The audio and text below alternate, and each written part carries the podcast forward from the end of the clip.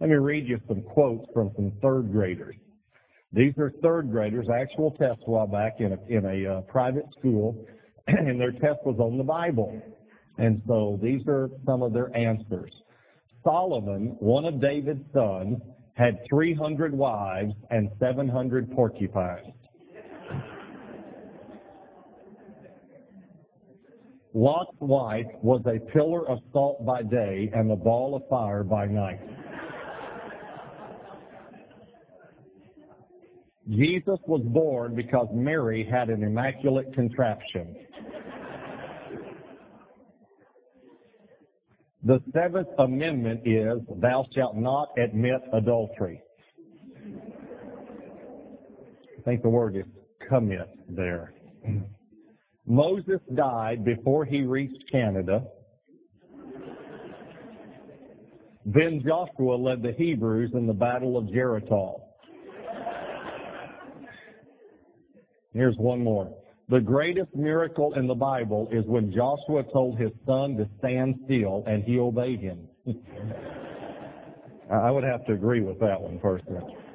All right, turn to 1 Corinthians chapter 12 and put a marker at John chapter 9. If you're new here, there are sermon notes in the bulletin, and what I would desire is for you to follow along and to write down things that the Holy Spirit prompts to you during the message.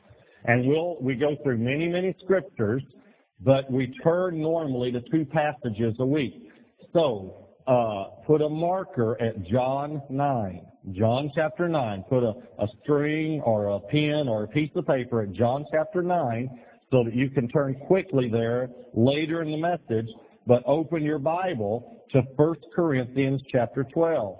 Now, we've been in a series on the Holy Spirit, and this series is kind of divided in two parts. In other words, we talked about the person of the Holy Spirit for six weeks now, and now we're going to talk about the work of the Holy Spirit. So we're going through the person and the work of the Holy Spirit. The, as we go through the work of the Holy Spirit, though, we will learn more things about His person. And so we're going to talk about the gift of the Holy Spirit listed in 1 Corinthians chapter 12, all right? So, 1 Corinthians chapter 12, is everybody there? 1 Corinthians 12, verse 1. Now concerning spiritual gifts, in a moment I'll tell you why this chapter begins with the two words, now concerning. Now concerning spiritual gifts, brethren, I do not want you to be ignorant. You know that you were Gentiles. I'll tell you why he also said that. Carried away to these dumb idols, however you were led. Therefore I make known to you that no one speaking by the Spirit of God calls Jesus accursed. And no one can say that Jesus is Lord except by the Holy Spirit. He's clarifying what a true believer is or a non-believer. Then he goes into the gift. Verse 4. There are diversities of gifts, but the same Spirit. There are differences of ministries, but the same Lord. There are diversities of activities, but it is the same God who works all in all. And I'm going to explain each of those verses and what they mean. But the manifestation of the Spirit is given to each one for the profit of all. I just want you to notice the manifestation of the Spirit is given to each one. How many of you are in each one? All of you? Okay, good. So you can experience these manifestations. Verse 8. For to one is given the word of wisdom through the Spirit. To another, the word of knowledge through the same Spirit to another faith by the same Spirit, to another gift of healing by the same Spirit, to another the working of miracles, to another prophecy, to another discerning of spirits, to another different kinds of tongues, to another the interpretation of tongues. But one and the same Spirit works all these things, distributing to each one, notice each one again, individually as He wills. Now, let me explain to you a little bit of the background the 1 Corinthians before we go into the, the specific gifts here in these specific scriptures. You're probably not going to believe me when I first tell you this, but I'll show it to you in a moment. 1 Corinthians, 1 Corinthians is actually Paul's second letter to the Corinthians. and Second Corinthians is actually Paul's third letter to the Corinthians. First Corinthians, in First Corinthians chapter 5 verse 9, Paul said, I wrote to you in my epistle. In other words, he's referring to an earlier epistle that he wrote. By the way, an epistle is not a wife of an apostle. An epistle is simply a letter. That's all the word epistle means. It means letter, all right? So Paul said, I wrote to you in my earlier letter. Now, follow me, all right? Paul writes a letter to the church at Corinth. Then they write a letter back to Paul. Then First Corinthians is Paul's letter answering their letter, answering his letter. Everyone follow that? All right. Um, I don't. We don't know where the first epistle is, by the way. We don't have the first epistle. It didn't make it in the Bible. Uh, I, I don't know if it was the first uh, letter that Paul wrote, and, and the Lord said to him, "That ain't gonna make it, buddy. uh, you're gonna have to get a little bit better if you want it in the Bible." Let me just tell you that right now. And apparently he did get better because uh, he wrote one third of the New Testament, so he got pretty good at writing the Bible. All right, but the first one didn't make it. The First Corinthians, First Corinthians is the second letter he wrote. Second Corinthians is the third letter he wrote. And he writes this letter to Corinth. Now, let me tell you about the city of Corinth. He said, you used to be Gentiles. You were Gentiles. Many of the uh, books of the Bible are written to Jews. This one is not. It is written to a primarily Gentile church. The church at Corinth was more Gentile than Jewish. And Corinth is where Paul made the statement. You probably read this statement or heard this statement. This is where Paul said, I'm going to the Gentiles. He's go, he, every city he would go in, he would preach, he would go to the synagogues, and he would show the Jews that Yeshua, Jesus, was their Jewish Messiah.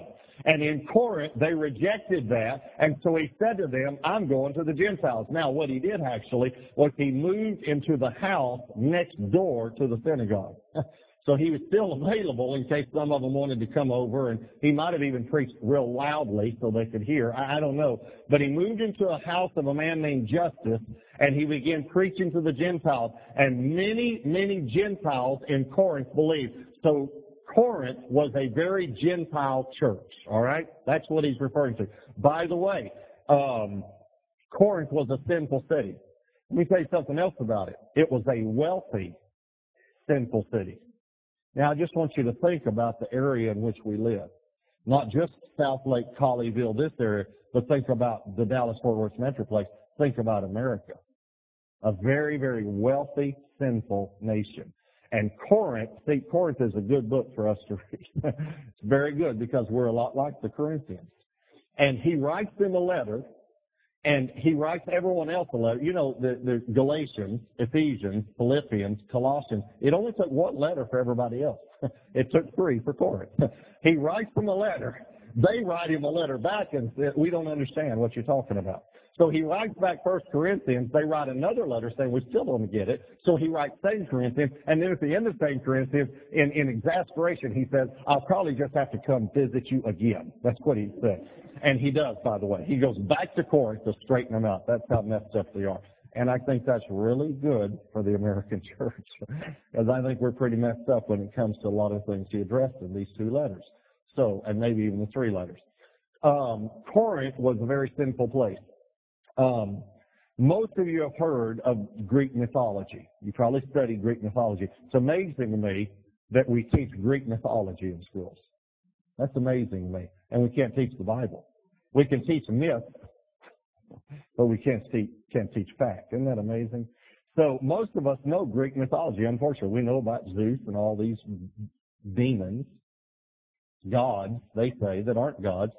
But in Corinth was um, uh, a goddess that most of us have heard of. Uh, she was called the goddess of love, and her name was Aphrodite. You remember that? Okay. The temple, the the temple of Aphrodite, was in Corinth. By the way, she's not the goddess of love. She's the demon of sex. That's what it is. It's the spirit of sex. It wasn't love. In the temple, there were over 500 temple prostitutes. And they taught that if you had problems in your marriage, The way to get your marriage on track was to worship the goddess of Aphrodite and to go to the temple and have sex with a temple prostitute. Well, what, a, what an opposite spirit of the Spirit of God. The way to help your marriage is to be unfaithful. Commit adultery. Isn't that amazing? So this is, this is the Corinth. Uh, the phrase a Corinthian girl meant a prostitute. Like our phrase, she's a lady of the evening. It's just a different way to say she's a prostitute. So this is Corinth. This is the background. Now what is very encouraging to me is a wealthy, sinful city. God wants a spirit-filled church in that city. God wants them to understand the operation and the person and the work of the Holy Spirit. And so the Holy Spirit writes this letter and gives me a lot of encouragement. Now, we're going to talk about the gifts of um, there's a lot of confusion on the gifts. Have you noticed that? you know, the gifts passed away, these gifts passed away, these gifts are still here. And, you know, it's amazing how we select. These gifts aren't here, these gifts are. We need these gifts, we don't need these gifts. Even the offices. You know, apostle, prophet, evangelist, pastor, teacher. I don't know if you noticed, but we did away totally with apostles and prophets. You know, we just have a past evangelist, pastors, and teachers. Past evangelists uh, are if you travel, pastors are if you don't travel, teachers are if you can't preach. You know, that's that's how we kind of clarify. Well, we didn't have any more apostles and prophets, you know. So we got all this confusion, and then you hear people talk. There are nine gifts. There are 16 gifts. There are eight gifts. There are 12 gifts. There are 29 gifts. One book says. I heard one guy. One guy said to me, "You know, there are 29 gifts, and I have 28 of them." I thought, yeah, the one you don't have is the gift of humility. That's that's the one you're missing. So there's all this confusion about the gifts. So I want to clarify. Now, in verses 4, 5, and 6, 1 Corinthians 12, verse 4, verses 4, 5, and 6 clarify the different gifts. Verse 4 says, 1 Corinthians 12, verse 4, says there are diversities of gifts, but the same Spirit. Now, this word gift is the Greek word charisma. You probably heard of the magazine Charisma. It is where we get our English word charismatics. In other words, people who believe in the gift. But this word actually means gift of grace. Grace gift. And it is the same word in Romans 12 where the seven motivational gifts are listed. Now all I'm doing is an overview. This is not a class on the gift. We need classes on the gift. By the way, we're going to have a lot of classes when we get in the new building. I want Bible teaching but we just don't have the facility to do it. So we will have classes on marriage, classes on the gifts, classes on finances. We have a lot of teachers God's already brought to the church that we want to, to uh, release to teach and to oversee what they're teaching, but we just can't do it yet. So this isn't a class on the gifts, but it's an overview, all right? There are seven motivational gifts, prophecy, serving, exhortation, teaching, leading, giving, and mercy. And you have one of those gifts one as a motivation, as a leading gift. It's what it, it's what butters your bread, to use an old term. It's what you like to do. It's what you want to do. It's what you get up in the morning thinking about. That you have one of those gifts. Now you may be high in several. That's wonderful. That's actually good, and you and you need all seven of them. You should have all of them present in your life, and you need to work on the ones that you're low in. For instance, if you take one of those gift tests, this guy said one time, he said, you know, I took that gift test and I had no mercy. Okay, that's not something to brag about. what that means is you need to work on getting mercy in your life because we need all of them, all right? So those are the seven motivational gifts of the Spirit. They're in verse 4. That's what verse 4 is referring to. Verse 5, oh, by the way, in verses 4, 5, and 6, I hope you've noticed as we've gone through the series on the Holy Spirit, how many times you see the Trinity in the Bible. Just, notice, verse 4, notice the word uh, Spirit.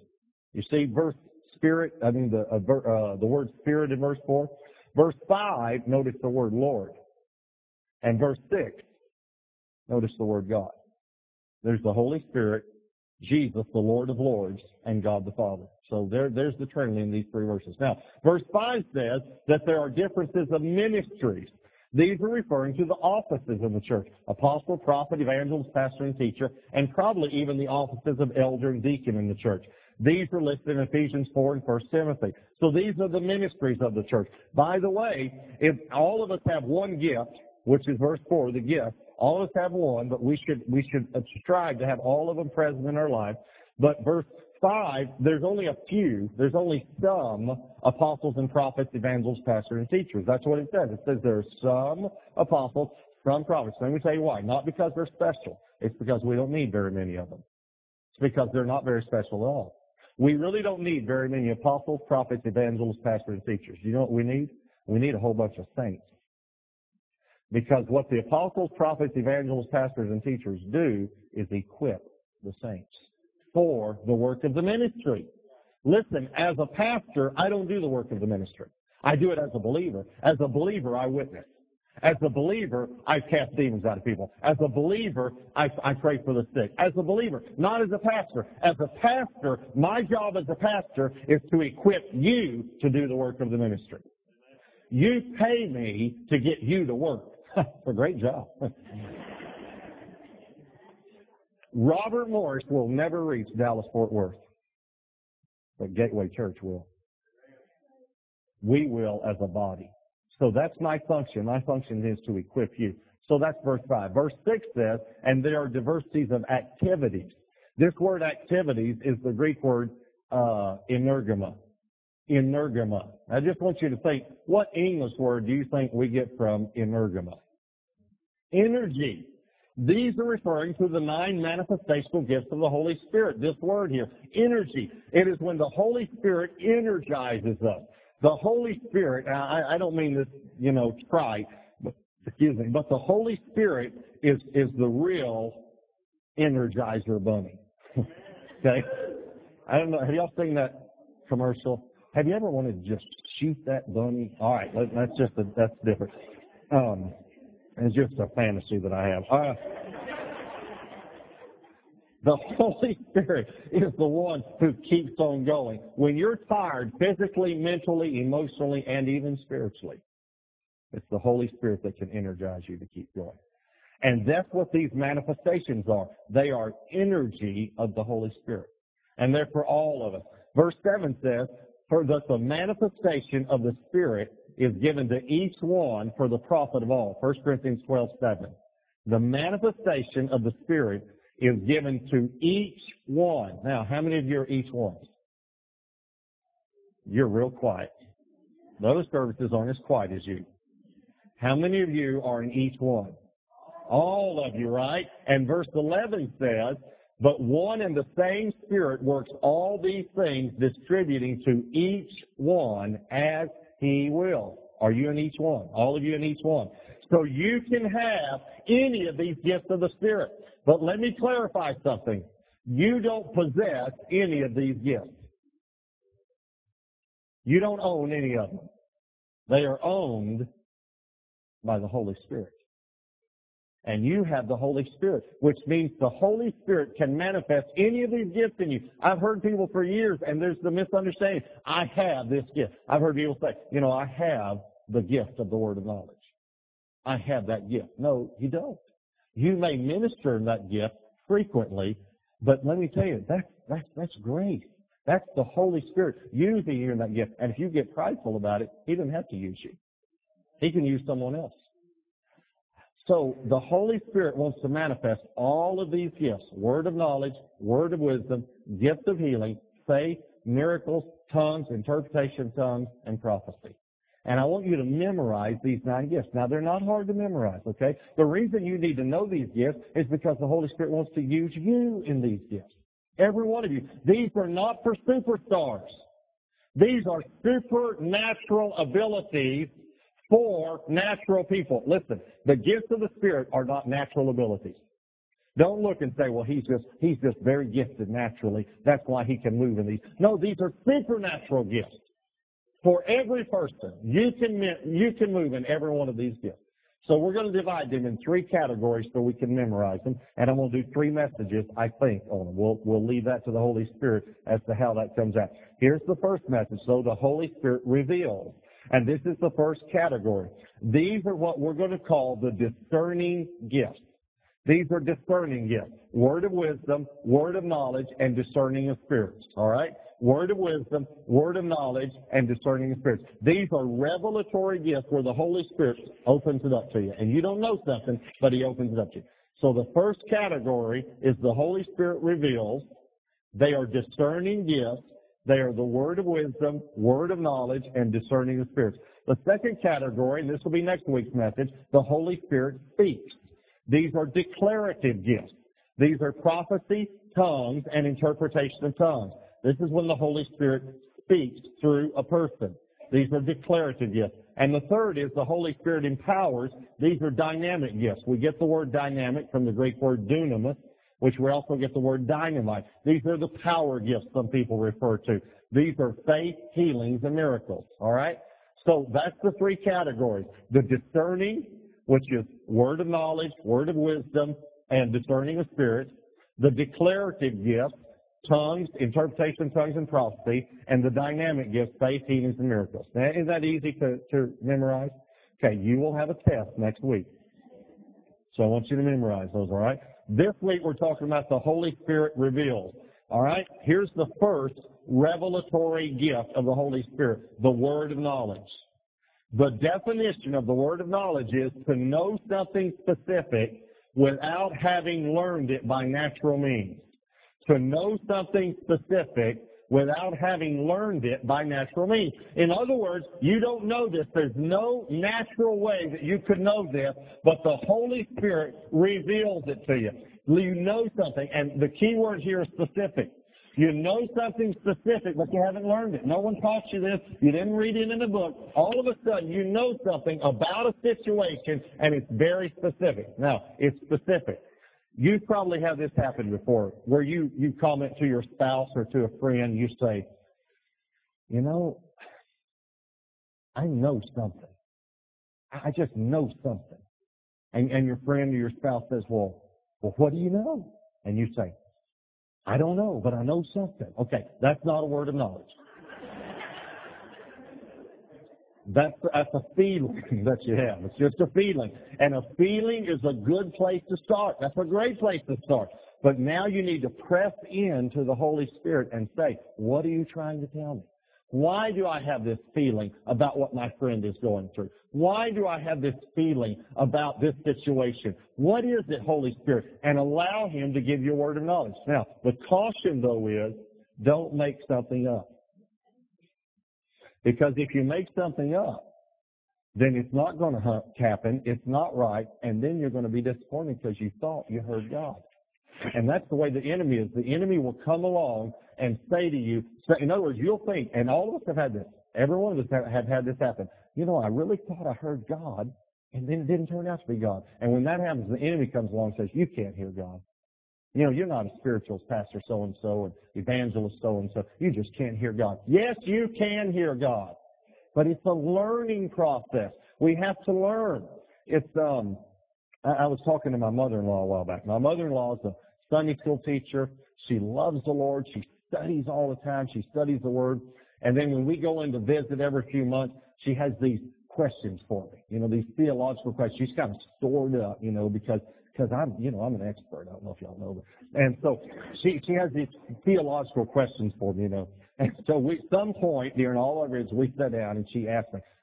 The uh, funny thing is, I normally learn more in our conversations than I think she does, because she really loves the Lord and the Holy Spirit reveals things to her. So about three weeks ago, we are talking about something, and she's asking me a question, and then she makes this statement. And, and she makes an, an offhand statement afterwards that blew me away. She said, you know, I kind of feel in my spirit that God might be doing this in this situation. And then she just says, but you know, I've learned that what I feel in my spirit is not always what he feels in his spirit. And then she just went on, and I couldn't go on. I thought, that's amazing what you just said. What she was acknowledging was, is that she has a spirit we have a body, soul, and spirit. And she was saying, I know I have a spirit, but I also know that my spirit is learning to hear God. And that everything that I sense, every feeling that I have is not always God. And I've learned that, that yes, I might sense something, but it might not be God when I'm sensing. Are, are y'all following me on that? So that's what we're talking about. That, that's a word of knowledge and it means that we're learning to hear God, but it means that God speaks to us or reveals to us something that we don't know in the natural. Now, the scripture for it, let me just give you a, an example in scripture. John 4, verses 16 through 19. Jesus is talking to the woman at the well. And Jesus said to her, go call your husband and come here. And the woman answered and said, I have no husband. Jesus said to her, well, you have well said. In other words, you, you, you did good on that one, lady, saying, I have no husband. For you've had five husbands, and the one whom you now have is not your husband. In that you spoke truly. And then this woman makes a, one of the funniest statements in the Bible to me. She said, I perceive you're a prophet. I, I think I would have perceived that too, you know, after that. Now here's the point. Yes, Jesus was fully God. But he was also fully man when he was on this earth. And Jesus, the man, had never met this woman before. He had no natural knowledge. This was revealed to him by the Spirit. He had no natural knowledge that she'd been married five times before and she's living with a person now not married. The Spirit revealed. That's the word of knowledge. Very specific. And let, let me tell you something. When these gifts occur in your life, and the more frequently they occur, the more you're able to recognize them. It's a very, very strong impression from the Lord. I was at um, Furr's Cafeteria several years ago, right over on like 183 and 157. That that Furr's right over there, and this great big guy came walking in with his wife. A huge. Everybody in the restaurant saw him. You know, uh, I found out later he was Mr. Universe. So you know he he was very easy to spot. Huge, little bitty waist, big shoulders, kind of like me. And so he comes walking in the room. Everyone notices the guy, you know. And as soon as he walked in, I heard the Holy Spirit say something. And I mean, it just, now let me tell you one way that I recognize the Holy Spirit. I almost began to cry because there's a heart of compassion. I, you feel what God is feeling for this person. And I was so burdened for him and I knew something immediately. And I remember it was very specific and it was a, it was a pretty strong word. And I, I remember thinking to myself, I, I hope you're right because he's really big. and so I, I, it got stronger, and I finally went over to him, and I decided to break the ice. You know, I just, I, I, I thought, I, well, I'll say something, you know, that I think's kind of funny and kind of break the ice. And so I, I walked by the table and I said, uh, excuse me, I said, uh, I said, I just kind of have a feeling. I said, I don't know this for sure, but I said, have you ever worked out with weights? You know, and, uh, you know, he laughed and he said, a few times, you know. And so I said, well, um, that's, that's not really why I came over. I said, I came over because God spoke something to me about you. And immediately he looked at his wife and his eyes filled up with tears. I found out later they'd been talking about God right there. And I said, would you mind if I shared it with you? And he said, no, please. I said, when you were eight years old, you were sitting in your grandmother's lap crying.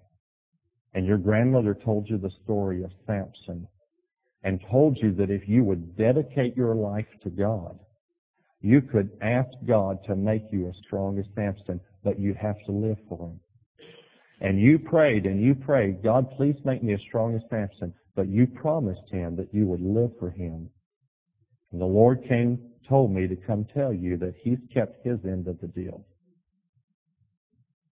but you haven't kept yours. And he's not mad at you. He loves you, and he wants his son back. And this big guy began to cry, and he said, would you sit down for a minute? I, I was very relieved, by the way. and he said, my wife and I, he said, when we, he, he told me the story, he said, I was raised by my grandmother. My mother was a single working mother. I never knew my father. I don't know my father to this day. And when I was eight years old, some boys in the neighborhood made fun of me because I was very small. And they threw rocks at me, and one of the rocks hit me in the head and cut my head. And I ran into the house crying. My grandmother held me in her lap while I was crying. She wiped away my tears, and she told me the story of Samson. And she told me that God would make me as strong as Samson if I would give my life to him. And I did but I haven't kept my end of the deal. And he told me, he said, I'm, I, I'm Mr. Universe. And my wife and I were just talking because I've gotten to the top. And I'm not happy. And we were just saying we need to get back in church. And we need to get our life right with God. And I led he and his wife to the Lord right there at the table. Now listen to me. If you don't get anything from me and out of Gateway Church other than this, if you're here one week or ten years, get this. Please always remember this. I'm not special. I, I want you to remember that more than anything I ever preached to you. I am not a special person. I'm a normal person. And the Holy Spirit wants to use you just like He uses me. All we have to do is yield to Him. I want you to begin asking the Holy Spirit for words of knowledge because He wants to use you too. So that's the first one. The second one is discerning of spirits. The definition of discerning of spirits is to be made aware of the presence of a demonic spirit. Now, the Greek word here, you probably don't need to know the word, but it's diakrisis. But literally what it means is judging through. I like that definition. Judging through. It means that by the Spirit I'm able to see through the natural circumstances into the supernatural, into the spiritual circumstances. It is a, a, it is a revelatory gift of the Holy Spirit, and it happens at a specific time. Listen again, you don't possess this this gift. You don't walk around with this gift. It's when you're meeting with someone, when you're praying with someone, when they have a problem, and the Holy Spirit reveals to you that there is a demonic spirit attacking that person, and it happens in an instant. Now, I want you to notice this verse's gift is listed in, in verse 10.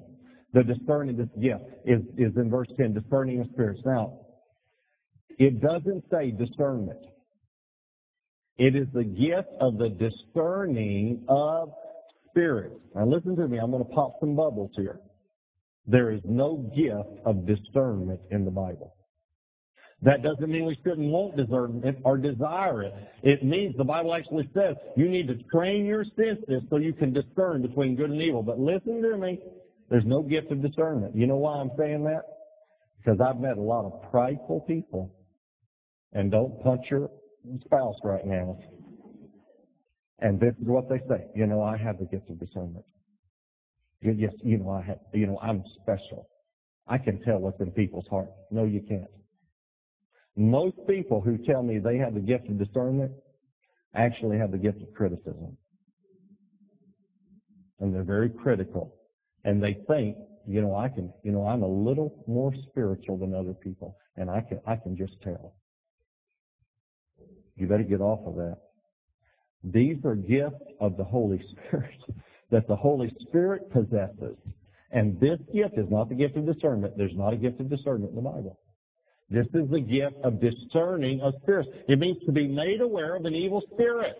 What, here, here's, the, here's the reference to it. Acts chapter 16, verse 16 to 18. It happened as, he, as we went to prayer that a certain slave girl possessed with a spirit of divination met us who brought her masters much profit by fortune telling. This girl followed Paul and us, cried out, and cried out, saying, These men are servants of the Most High God who proclaim to us the way of salvation. Now, look at what she said. These men are servants of the Most High God who proclaim to us the way of salvation. What was wrong with what she was saying? Nothing. Nothing. How would you know by the natural that she had a spirit of divination?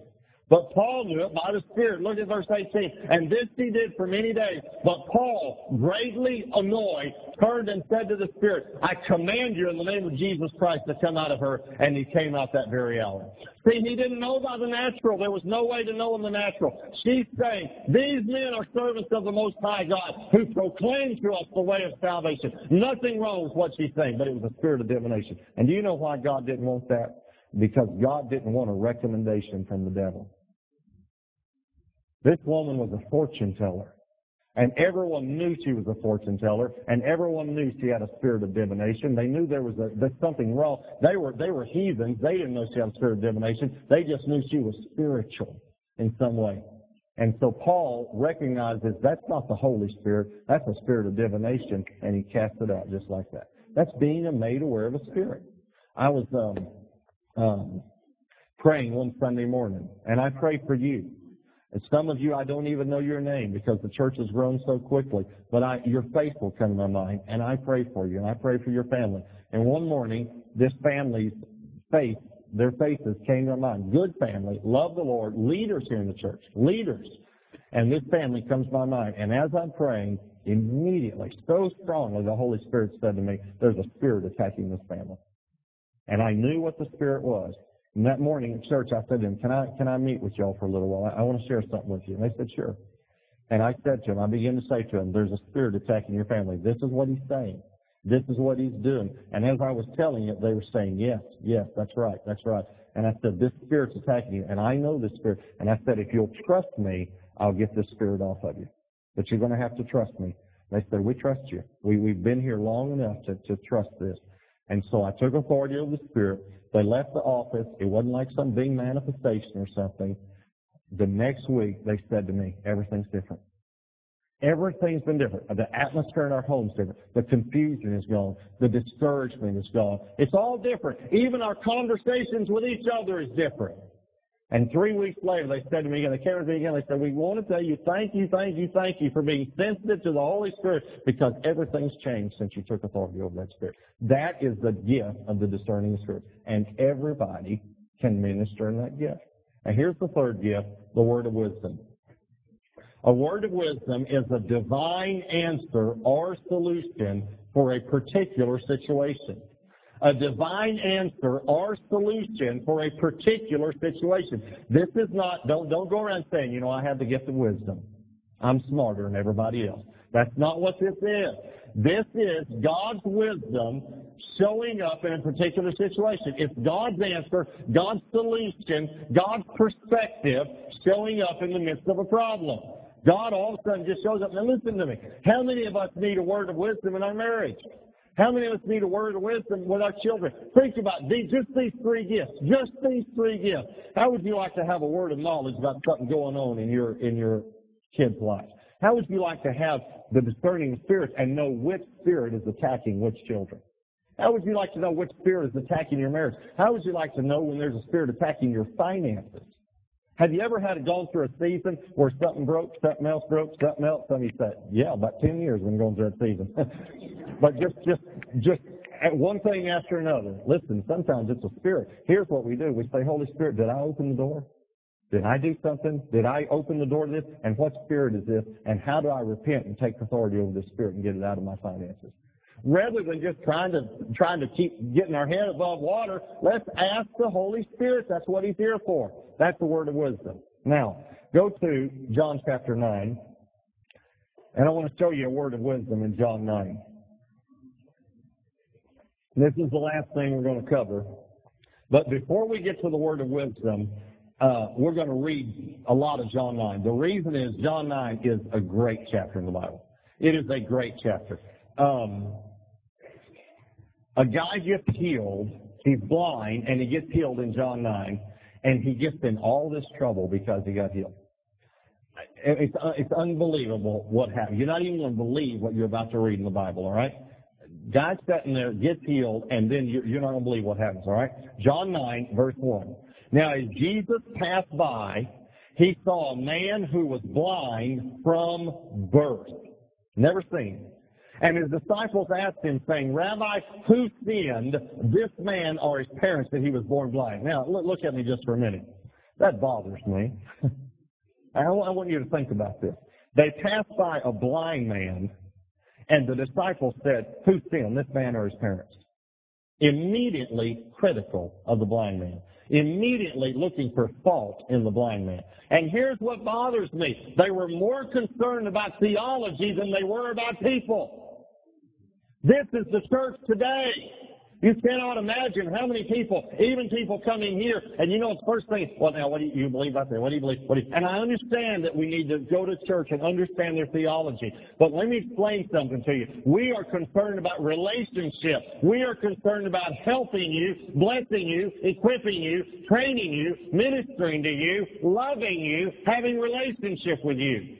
And you can't imagine how many churches are so hung up on theology and not about helping people. The church, church today in America is more concerned with having right theology, and I believe we need to have right theology. Please understand. But there are things that we get hung up on. Listen, I am not going to try to figure out the exact date and time Jesus is coming back. All right? I just want you to know that. I'm not going to have a bunch of charts up here trying to figure that out for you. What I will try to do is get you ready for him coming back. And I will also try to equip you so we can get a whole bunch of people to go with us when he comes back. We are concerned about reaching people. And think about this. These disciples walk along, they see a blind man, and what they should have said was, Jesus, look at the blind man. He's never seen his family. He's never seen his kids. He's never seen his parents. He's never seen a flower. He's never seen the ocean. Lord, would you open his eyes? And instead, they said, hey, uh, Lord, uh, tell us the theology about this situation right here. Who sinned, this man or his parents? That's terrible. Now, verse 3, if you do want your theology blown away, Jesus said, neither. you know what he's saying? He's saying, fellas, don't get so concerned over sin. We're going to take care of sin. Get concerned about the person. I'm going to do something that's going to take care of all sin. That, that's not the problem. Neither this man nor his parents sin but that the works of God should be revealed in him. I must work the works of him who sent me while it is day. The night is coming when no one can work. As long as I'm in the world, I'm the light of the world. When he said these things, he spat on the ground and made clay with the saliva. And he anointed the eyes of the blind man with the clay. And he said to him, Go wash in the pool of Siloam, which is translated sent. So he went and washed and came back seeing. Isn't that a great story? That should have been the end of the story right there. That's a great story. It's wonderful. Now, it, it does show Jesus in a different light. And some of you have probably never seen Jesus in this light. The Bible says that Jesus sits.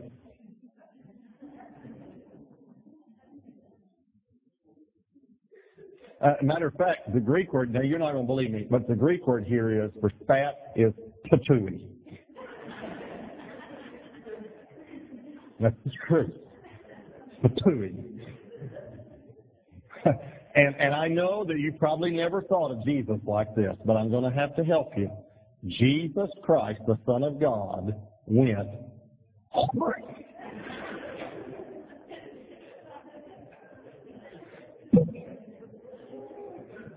Then he put his fingers in it and rubbed it around then he smeared it on a guy's face and said, go wash. I'm surprised he didn't say, I didn't need to go wash before you smeared mud on my face. But he did. He went and washed and he came back seeing he's healed. Now, is this a good story? And don't you think everybody would be happy about this man getting healed? Well, everybody wasn't happy about it. Watch, watch the talking the talking that goes on, the theology. Watch the word said. In the next few verses, just watch how many times you see the word said. All right? Look at verse 8. Therefore the neighbors and those who previously had seen that he was blind said, Is not this he who sat and begged? Some said, This is he. Others said, He is like him. He said, I'm him. It's me. They're sitting around arguing. Can't you see the little the little group there? They're you think that's him? I don't think it's him. Well, it looks like that guy. I mean, maybe it's his twin or something. And he's going, that's him. Fellas, hey, it's me. It's me. And they're all arguing about if this is him or not. All right? I mean, it's just crazy, you know? Now, watch the next verse. Verse 10. Therefore they said to him, how were your eyes open? He's in trouble about this. He answered and said, A man called Jesus made clay. Now, that's a nice way to say what Jesus did. Doesn't even go into the details of how he made the clay. And anointed my eyes and said to me, Go to the pool of Siloam and wash. So I went and washed, and I received sight. Isn't that good? Simple. But he's in trouble. This guy's in trouble. So they said to him, Where is he? He said, I don't know. I don't know. You know, this, this guy's in so much trouble. Look at the next verse. So they brought him, who formerly was blind, to the Pharisees. Why? Why do you have to go to the Pharisees? Can you imagine? Okay, come on. Come on. You're not supposed to get healed. Let's go talk to the Pharisees. Come on. We're going to straighten this out. What did he do? The guy didn't even, do you know what? He didn't even ask to be healed. Did you ever notice that? He didn't even ask. He was just sitting there minding his own blind business. Just sitting there. And Jesus walks along, heals the guy, and now they say, come on, we're going to talk to the Pharisees. You should have stayed blind. So they go and talk to the Pharisees. Verse 14, it was the Sabbath when Jesus made the clay. That's a no-no. Don't ever heal somebody on the Sabbath, you know. Then the Pharisees also asked him again. I want you to notice the word again. Asked him again how he had received his sight. He said to them, He put clay on my eyes, and I washed, and I see. You notice the story's getting shorter. Listen, guys, I, I'm sorry. I'm sorry I got healed, all right? I wasn't asking for it. He put clay on my eyes. I washed and I see. Okay? All right. Now, watch this. Now, watch the talking again. Therefore, some of the Pharisees said, This man is not from God because he does not keep the Sabbath. Others said, How can a man who is a sinner do such signs? And there was a denomination among them.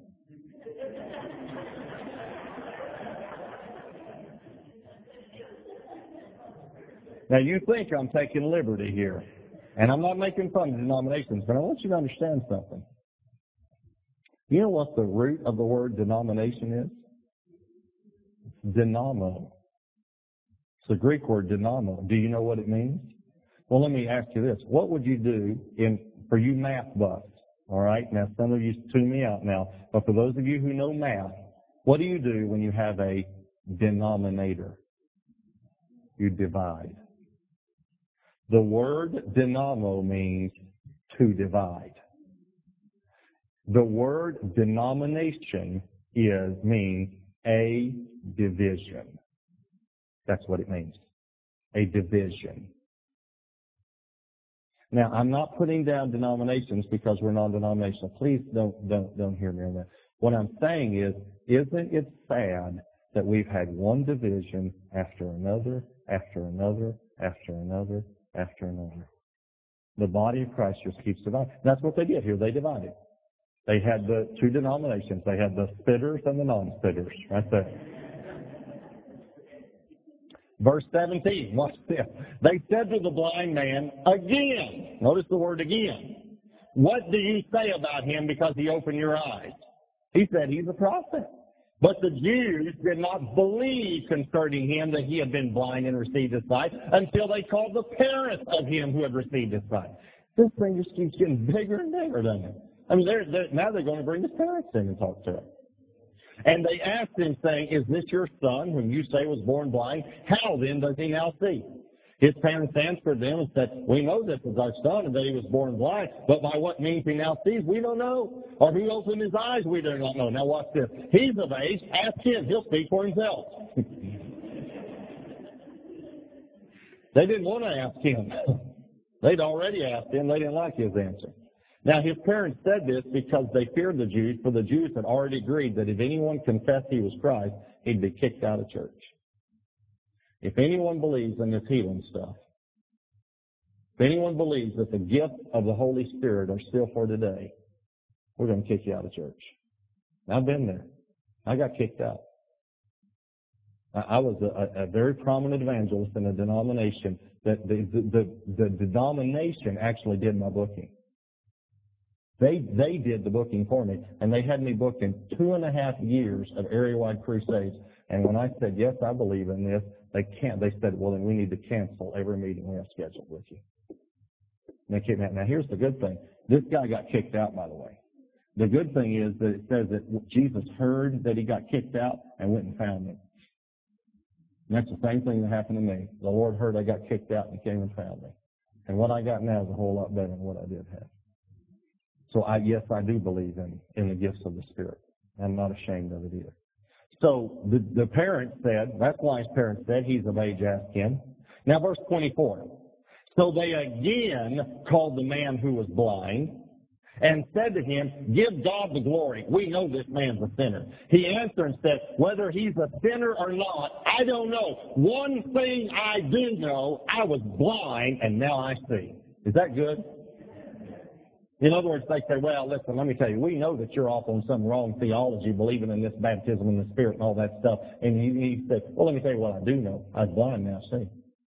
I was lost, now found. I was in bondage found free. That's what I know. That's what I know. Now, this is, you're not even going to believe the next verse. You're not even going to believe it. Then they said to him again, what did he do to you?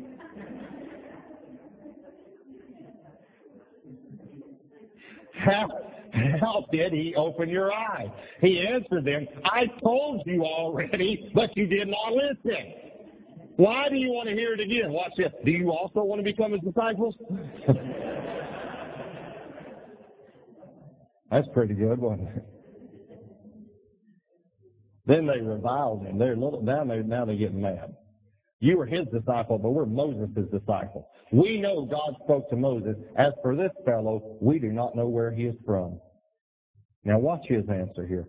The man answered said to them, Why, this is a marvelous thing that you do not know where he is from, and yet he has opened my eyes. Is that good? Have you ever had people say to you, you know, healings of the devil? You ever heard that? You know what you ought to say to that? Why, this is a marvelous thing that you think helping people is of the devil. Or how about this? The gifts of the Holy Spirit are of the devil. Let me just tell you something. This book never says the gifts of the Holy Spirit are of the devil. And you better not say it either. You better be very careful attributing the work of the Holy Spirit to the devil. You better be very careful doing that. They are the gifts of the Holy Spirit. He says, well, this is a marvelous thing. I even had one, I remember one guy saying that, I don't know where this healing stuff's from. I said, this is a marvelous thing. But you don't know where healing is from. And yet he opened my eyes. Now we know, watch the word of wisdom take over. This is what I'm getting you to, the word of wisdom. Now we know that God does not hear sinners. But if anyone is a worshiper of God and does His will, He hears him. Since the world began, it has been unheard of that anyone opened the eyes of one who was born blind. If this man were not from God, he could do nothing. That's wisdom. They answered and said, well, you were born in sins. Do you think you're going to teach us?